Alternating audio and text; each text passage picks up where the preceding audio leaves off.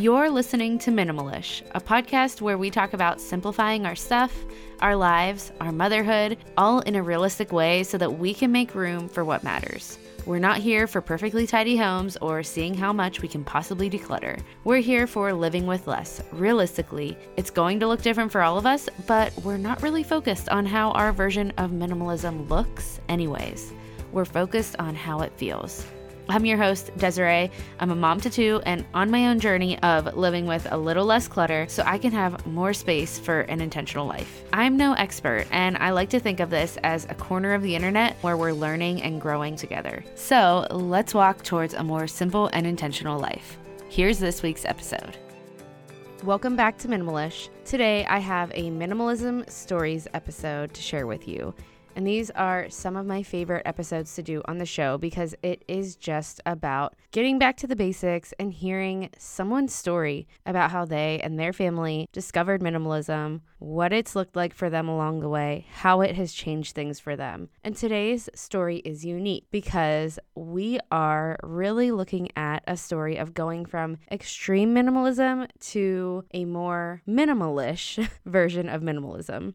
So, while this is kind of how my story is too, I never really went extreme minimalist. But my guest today, Korie Veidel, did go extreme minimalist, a version of minimalism that many of us probably will never venture into, and that is tiny living.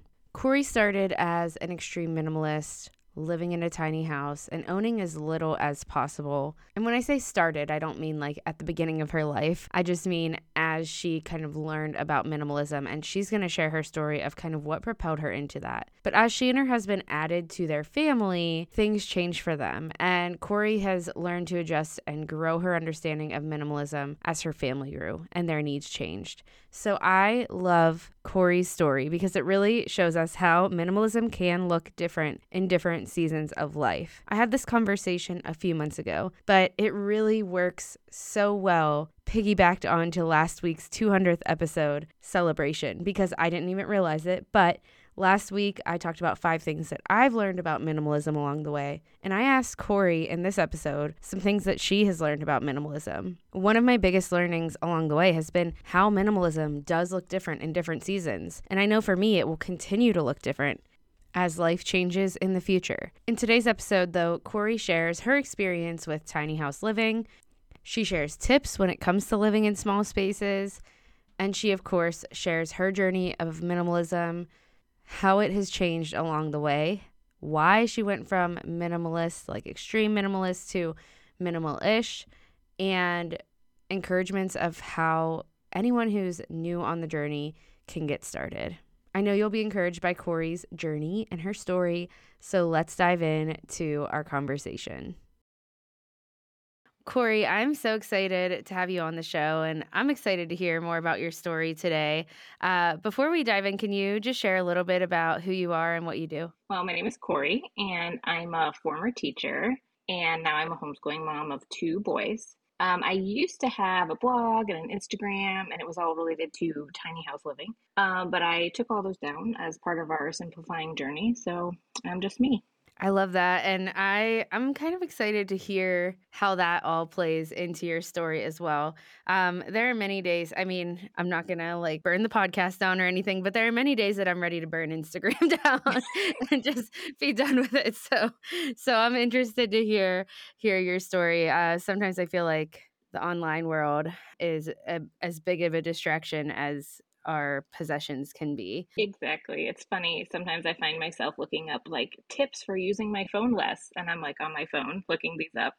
it's just it's inundates our life in so many ways before we get to that and that's not really our the the bulk of our conversation or anything i really am excited to hear you had kind of mentioned that you went from minimalist like very extreme to minimal ish. So that's really what I'm excited to dive into today. But before we get there, I want to hear the beginning of your journey and just kind of how how you started with minimalism and what the beginning of your journey looked like. So for me, minimalism actually came as a response to some stress and some trauma that I went through um, when I was in college as a young adult. And I won't be too much of a downer here. Um, but I had grown up and lived in my same house my whole life. Um, and the first thing that happened was my brother passed away. Um, he was 19 and he, we never touched his room after that. It was just full of all his stuff. And then um, the next year, my both of my grandparents passed away within a couple of months of each other, and they had a main home that they lived in for you know 50 years, and they had a lake house that was full of things. And I was off of school for a summer, and I spent this whole summer with my mom going through the estate and dealing with all of the the stuff that they had left behind and it was it was sad and it was hard because we were grieving the loss of my grandparents and then having this massive task of dealing with decades of of stuff. Yeah, that I I can understand that that going through those really hard times where you're grieving and then you also have to deal with this stuff um, can kind of push you to to really think about your own possessions and and how you handle them and and how many you keep around. Um, you like I said earlier, you mentioned that your family really went to the extremes of minimalism, and I could see how you know the those really terrible, sad things could have pushed you there. Um, and you know, there's seasons that that might really work for you too. But can you just share what that looked like for you all as well? Right. So after after doing all of this, I was really thinking about the big questions like what what really matters when we pass away. And obviously there were, were keepsakes and and a few little things. Um, but it was the memories um, that was really what I cherished. Um, and thankful that we had been able to make memories, but sometimes I would think that I didn't want to do it with all that stuff. And so um, after college, um, the second thing that happened was my parents, um, this was during the financial crisis, 2008. Uh, my parents lost their house. Um, it was foreclosed on, and we had 30 days to get everything out. And after going through that, I was done. I did not want anything. Um, and then I got married and we bought a tiny house. And you can't have very many things in a tiny house. Yeah, that's just hearing your story. First of all, uh, I can't imagine how hard it was to go through like the just the series of events that you did. Um, what was tiny house living like? Do you still live in a tiny house? We live in a small house. It's two bedrooms, one bathroom. It's about 750 square feet. So no, not tiny anymore. So I I would just love to hear kind of what that was like living in a tiny house and what do things look like now versus then, even if you want to start to share some of that as well. So when we first moved into the tiny house, I was I was anti stuff because of my experiences, and so for for a while it was uh, very calming, very soothing to me. I felt very free that I didn't have a lot of things to deal with. Um, we owned our house; I wasn't going to lose it like my parents and so many other people gone went through during that time period. Um, but it was very small. Um, it was 18 feet long uh, by eight feet wide and it had a sleeping loft, so it was about 250 square feet altogether. My husband and I lived in it together, and one of the things that was tough about living in a tiny house is you can't really move inside your house very much when it was when it was so small. So I felt like I, I sat on the couch a lot, which again, after going through some stuff, it was very peaceful and restful. Um, and then we had our first child and we lived there until he was a year old. And I really enjoyed having a newborn in a tiny house. There were obviously things that were hard, but it just allowed us to bond and be together um, and connect. And then he started to move like babies tend to do. They want to crawl and they want to walk. And that's when my husband and I were like, okay, we we might need a little bit more space.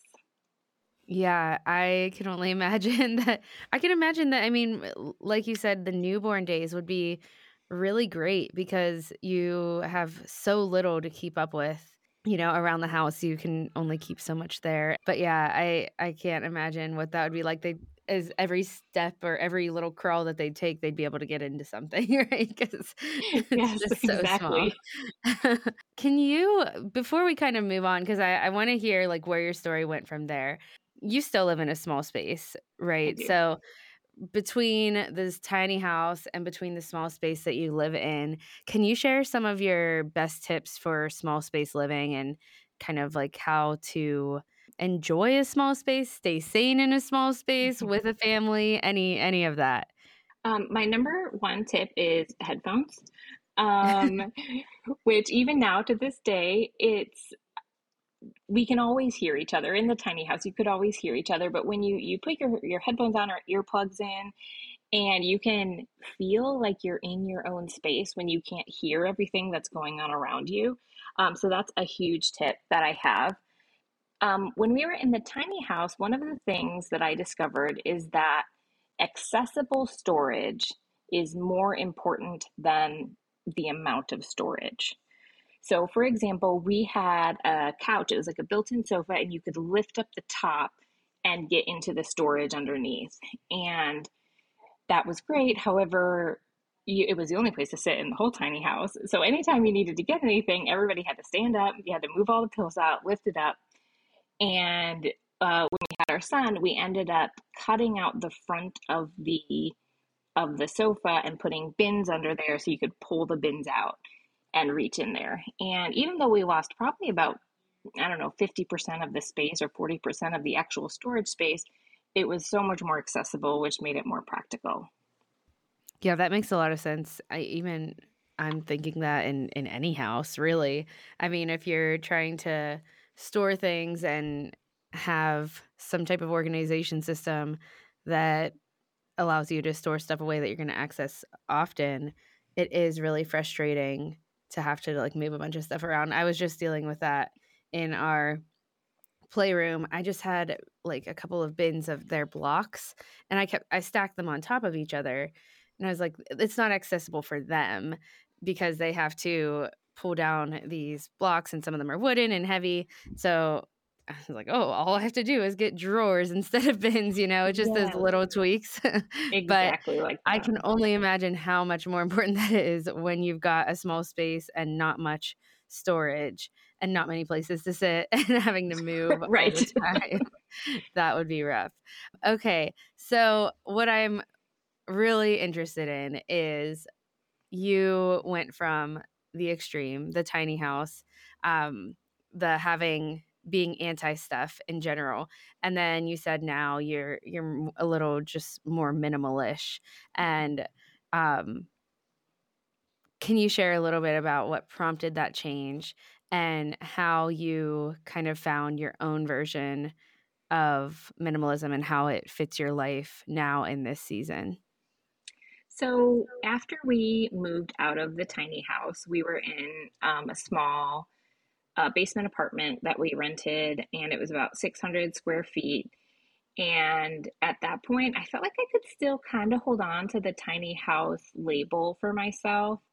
Um, although I did, I did struggle with feeling like like a fraud. Like, can I still have a tiny house blog if I don't live in a tiny house anymore? Um, and so that really caused me to stop and think, why is this such a big part of my identity? Why am I defining myself based on the size house that I live in, based on, you know, what my house looks like?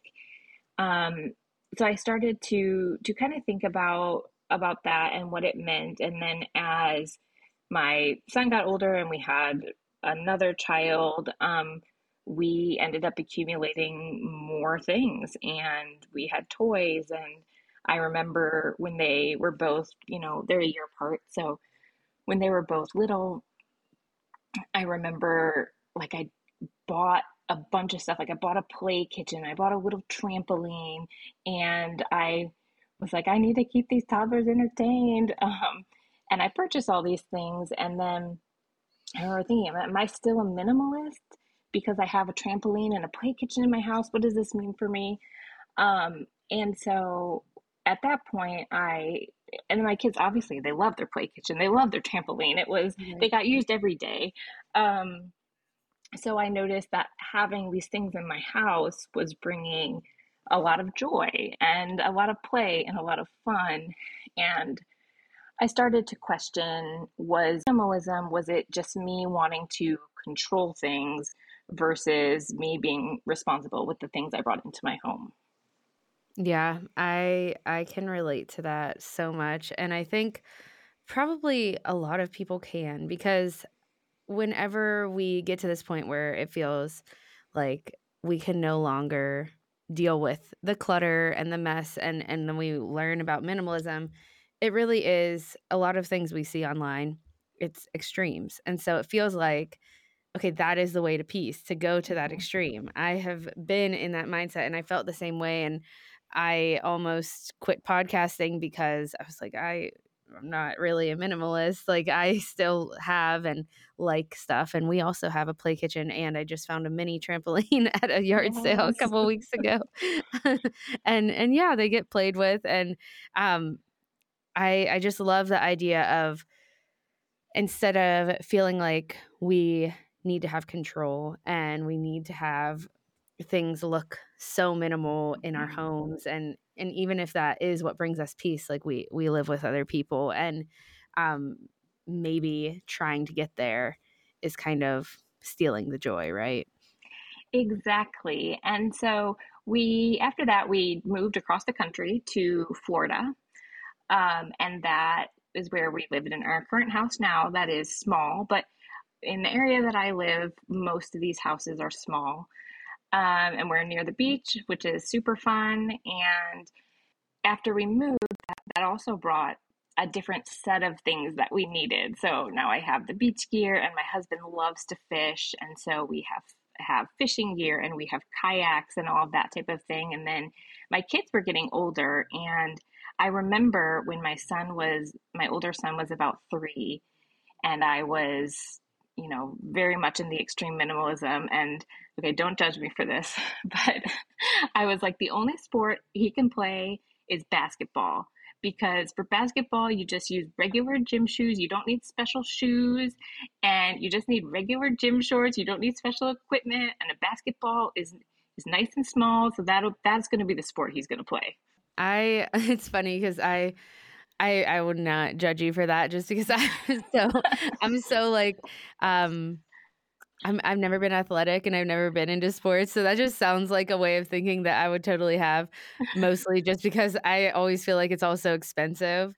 But yes. my husband is a PE teacher and like a wrestling coach and an athlete. And so I could never really, I could never actually think that or voice that in my household. But, right.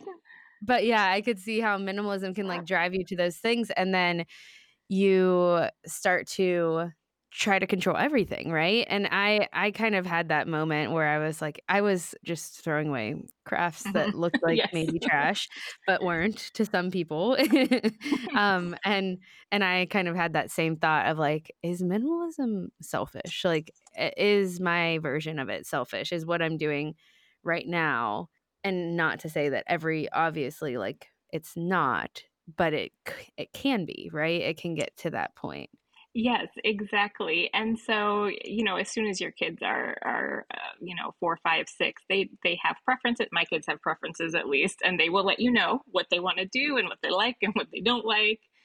Um, and so, as I started to to realize, like, I don't I don't think that's going to be healthy if I try to to manage everything that way. And so, I, and this was probably the biggest shift for me, um, where I decided to focus on like, what does it look for me to be minimalist and not necessarily need my home to be minimalist and not need my family to be a minimalist, but what does that look like for me personally? And so the first part for me was um, definitely with the digital media and the social media and the the gadgets and and the tech and I said okay well that's something that I can easily pare down and something that only impacts me and so I deleted all of my social media accounts and then I started them again very thoughtfully deciding who was I going to follow, what was I going to look at. So I also know that for myself, my own clothing that I wear is an easy place that um, can be minimal for me and doesn't impact everybody else. And then to to carve out spaces in my home um, that feel good to me. So, for example, in our kitchen, we have a wall of floor to ceiling cabinets I mean, I say a wall of cabinets, like it's it's a short wall, um, but we have a wall of floor to ceiling cabinets, and they're white, and they have very like minimalist little handles to open, and you open those cabinets, and there's all sorts of stuff inside.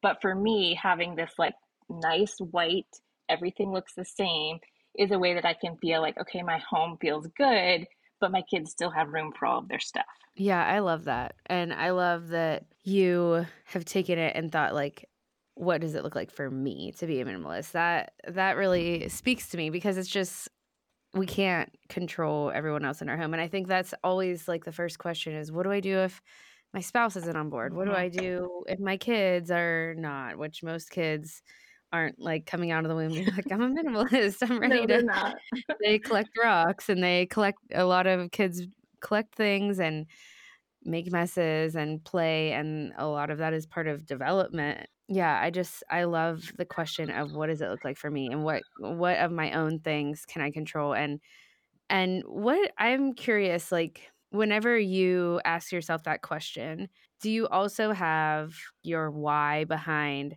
why you ask yourself that question because i'm sure coming from like the very extreme version of it at least that was my experience it was almost always like when I was at that extreme was about like, okay, well, how do things look? And mm-hmm. The why kind of has to be so much deeper than that. So, what is that for you? So, I don't enjoy spending a lot of time like maintaining stuff and taking care of stuff. So, for me, a big part of the the why is keeping things to be manageable for myself. And that comes into play with like getting rid of things we don't need anymore. Um, and things that are broken, things that are garbage, just keeping up with the general tidiness of everything.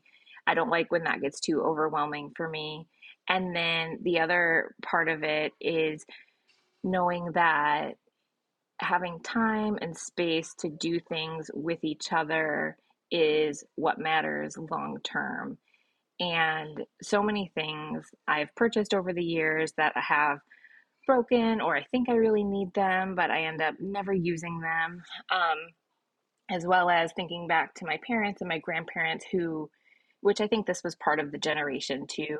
They accumulated so much stuff and they never got rid of any of it. And I I I truly do think that like I don't want to pass that down to my children. And Lord willing, we're years and years away from that. Um, but I don't want to to pass away and have a an estate full of stuff and I'm gonna burden my family who will have to take care of that. Yeah. Well, thank you for sharing your why. I think sometimes it helps just to hear others and helps us kind of get to thinking like what what is the real deep reason that I even want to have less clothes or even want to have because if we don't have that deep reason then eventually we're going to end up with more of it. right. I do have to ask. I know you you kind of mentioned that digital minimalism isn't like your main thing. Um, but whenever you did kind of you you had a following on social media and you shared a lot what was kind of your reasoning for that part being part of your decluttering process, if that makes sense? so I found that it wasn't something that was serving me anymore. Um, it was something I was really excited about, but I think the the particular following that I had, and this could be kind of unique to the tiny house type of person, I guess um, they they had a lot of expectations of me to to like act a certain way or I, I had a lot of criticism like for having a child um, and being like tiny house living doesn't work with a child um, and the other side, you had a lot of criticism having a child. Why would you still live in a tiny house if you have a child? That's not a good way for a kid to grow up. Um, so you get the criticism on both sides. And I realized for myself that I was um, excited about like sharing my life and sharing the things that we were doing. And I wasn't I wasn't as excited about tiny house living in general.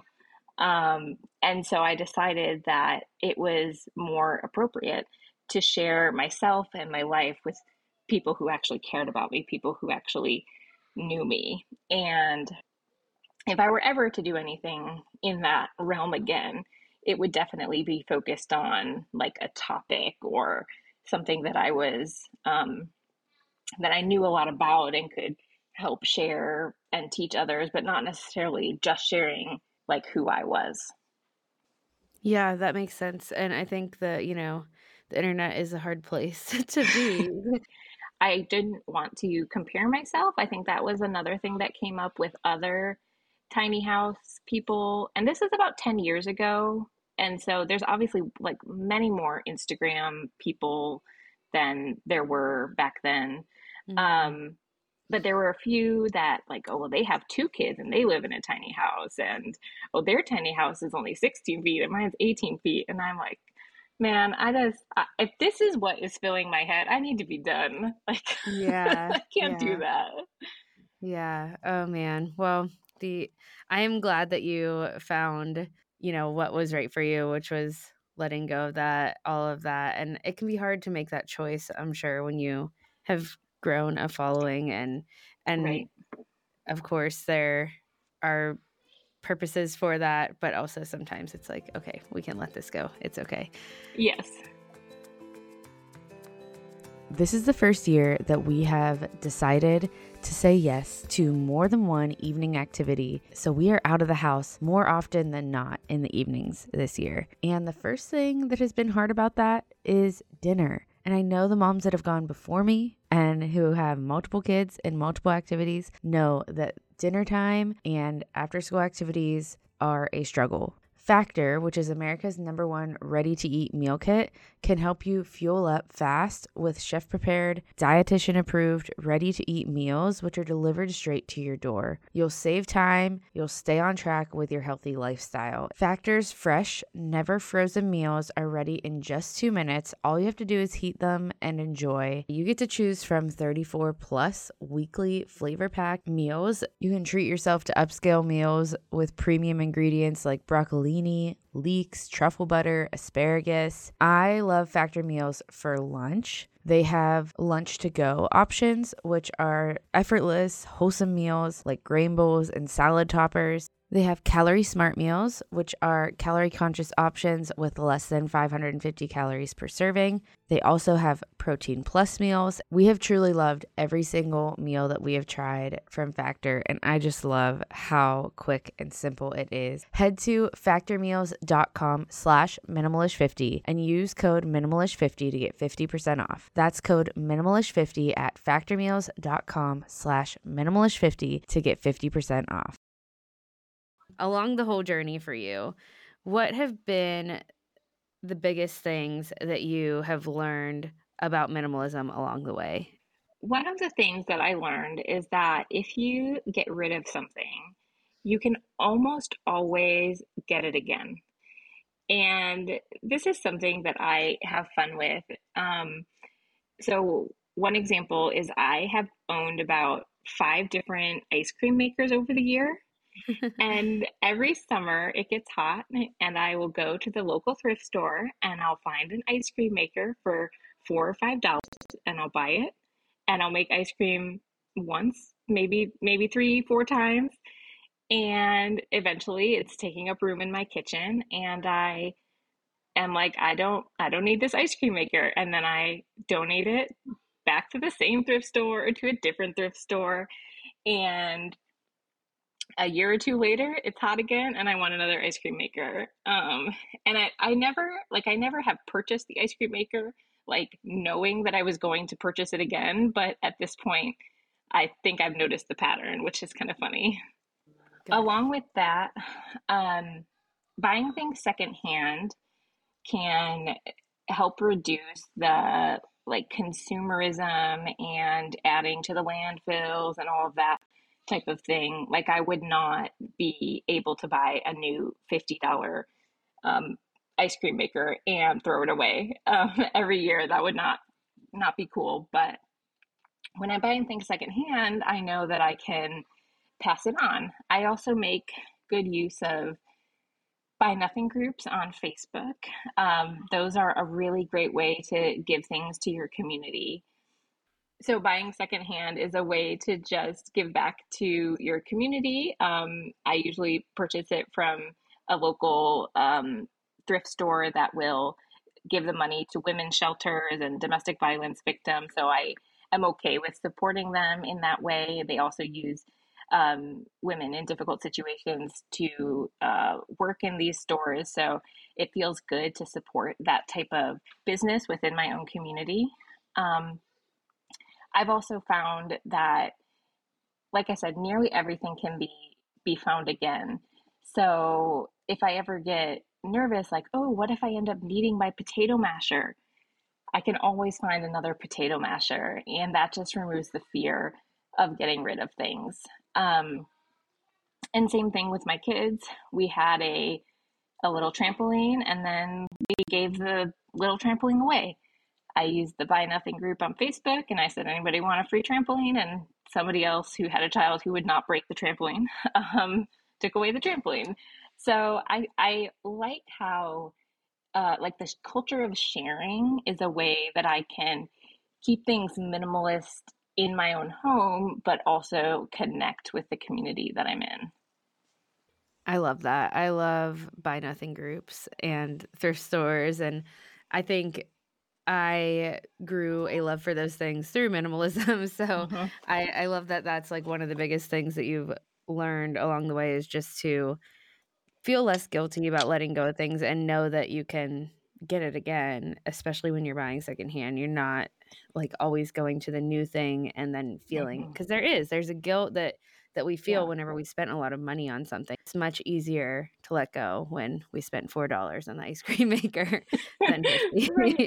exactly. And I do want to acknowledge that there is a there is a level of like financial privilege and financial security that makes it a lot easier because we I have been in seasons of my life where I didn't have four extra dollars to get an ice cream machine.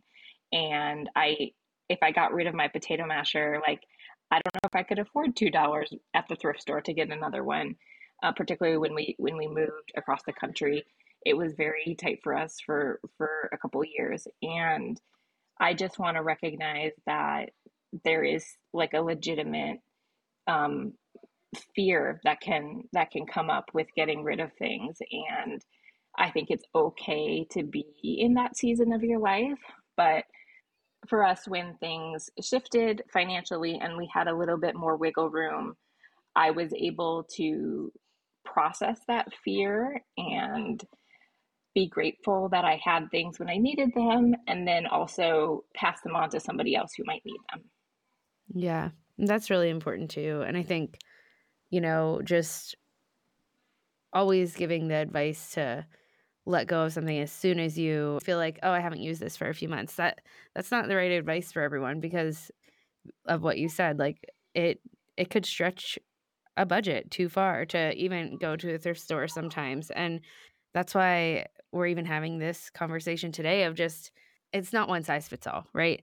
And the extreme is not for everyone. And especially the extreme just like for the sake of having the aesthetic or yes. You know that's actually that's actually another thing that i've recognized along the way is that there is a difference between minimalism and the minimalist aesthetic. Yeah.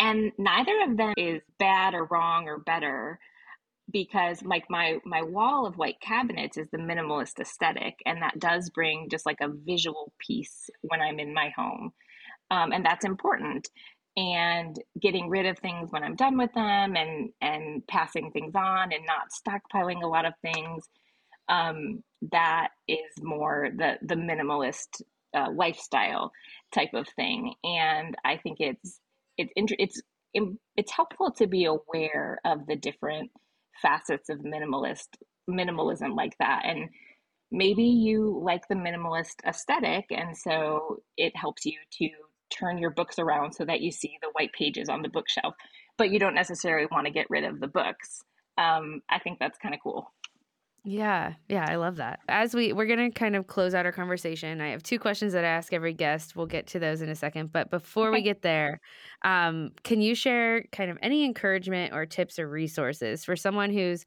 maybe just starting out on their journey to living with less? Or even if you want to share tips for someone who has went to the extreme and and is wanting to find a way for this to work, but it's not working at the extreme for them. However you want to whatever you want to go with it. So if you're if you're just starting out, um, I think there's two things. Number one is don't be afraid to get rid of too much stuff because you rarely you rarely miss it and then hand in hand with that make sure that you're getting rid of your own stuff and maybe not stuff that belongs to your family members um, because if you can manage your own clothing or your own items, that's um, a lot easier to start with stuff like that. Um, and if you are someone who has been an extreme minimalist, but you're feeling like you want to have more, um, similarly, if you get more stuff and you have too much stuff, you can always pass it along to someone else. And I guess what I'm I guess what I'm saying is that nothing is permanent.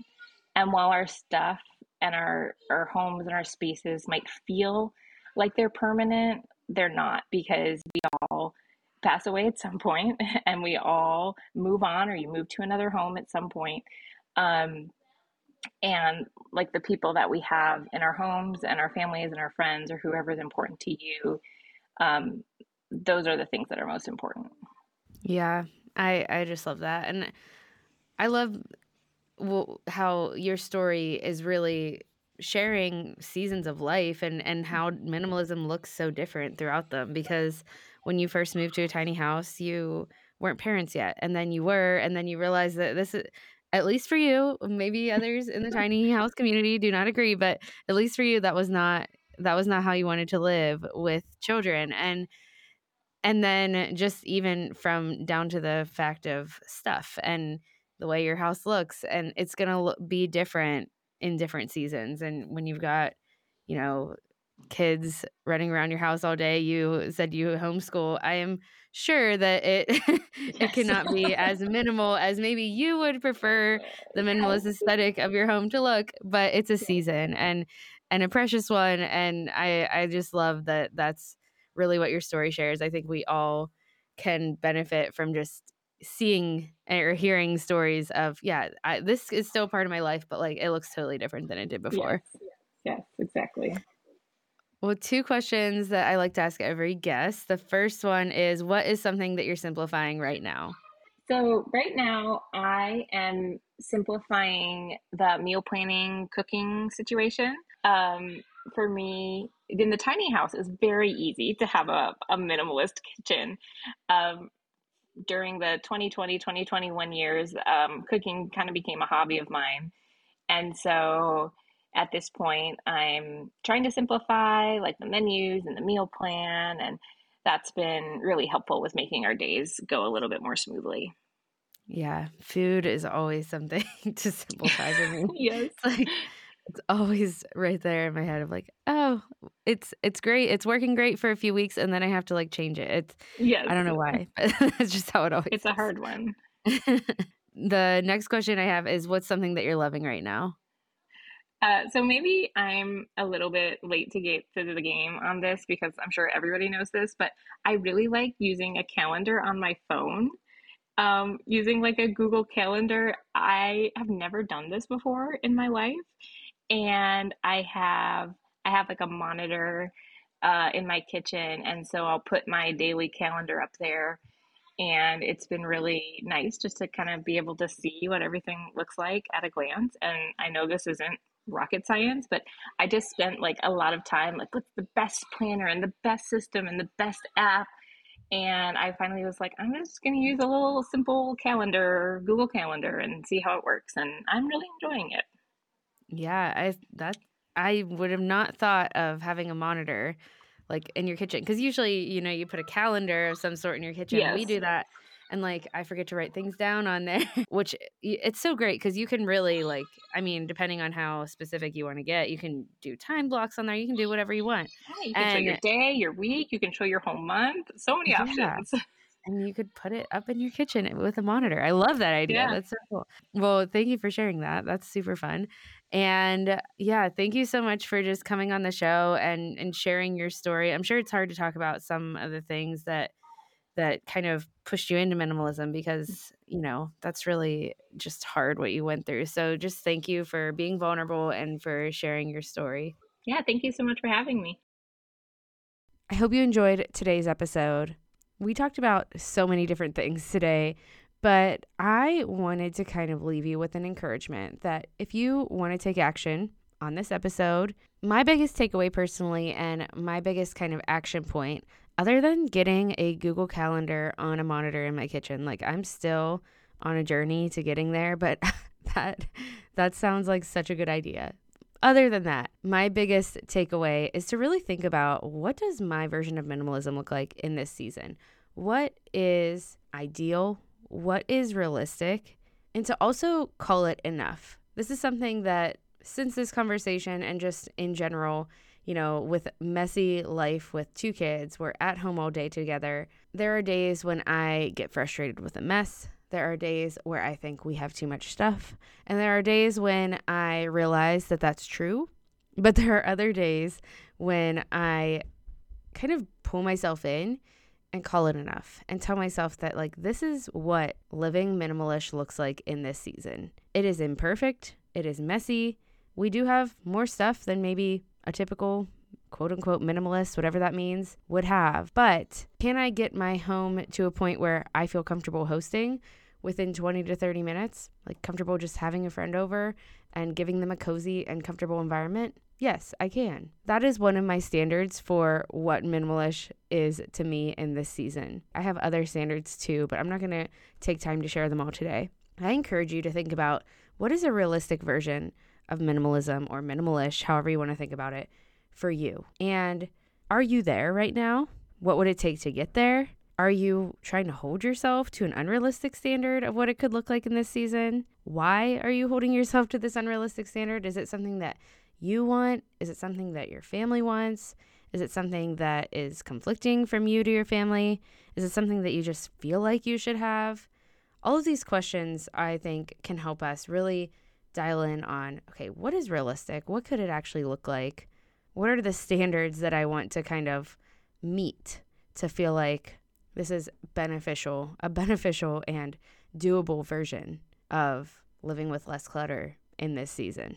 So I just encourage you to reflect on that if you haven't really taken the time to do so. I know we talk about that concept all the time on here, but if you haven't really stopped to think about it and even write it down, get practical, get specific, then I encourage you to do that today as an action step on this episode. Again, I hope you enjoyed this conversation, and if you did, I would love it if you would share it with a friend, share it wherever you like to share things on Instagram, whatever social media platform. I always say this, but it does help so much when you share the show, and I'm so grateful for you for inviting other people in to listen in to Minimalish each week. I love being here. I am only here if you keep listening and if you keep sharing the show. And so I am so grateful for that. And I'm glad that you enjoy being here as well. And I'm just thankful that you're here. Thank you for listening. And I will talk to you right back here again next week.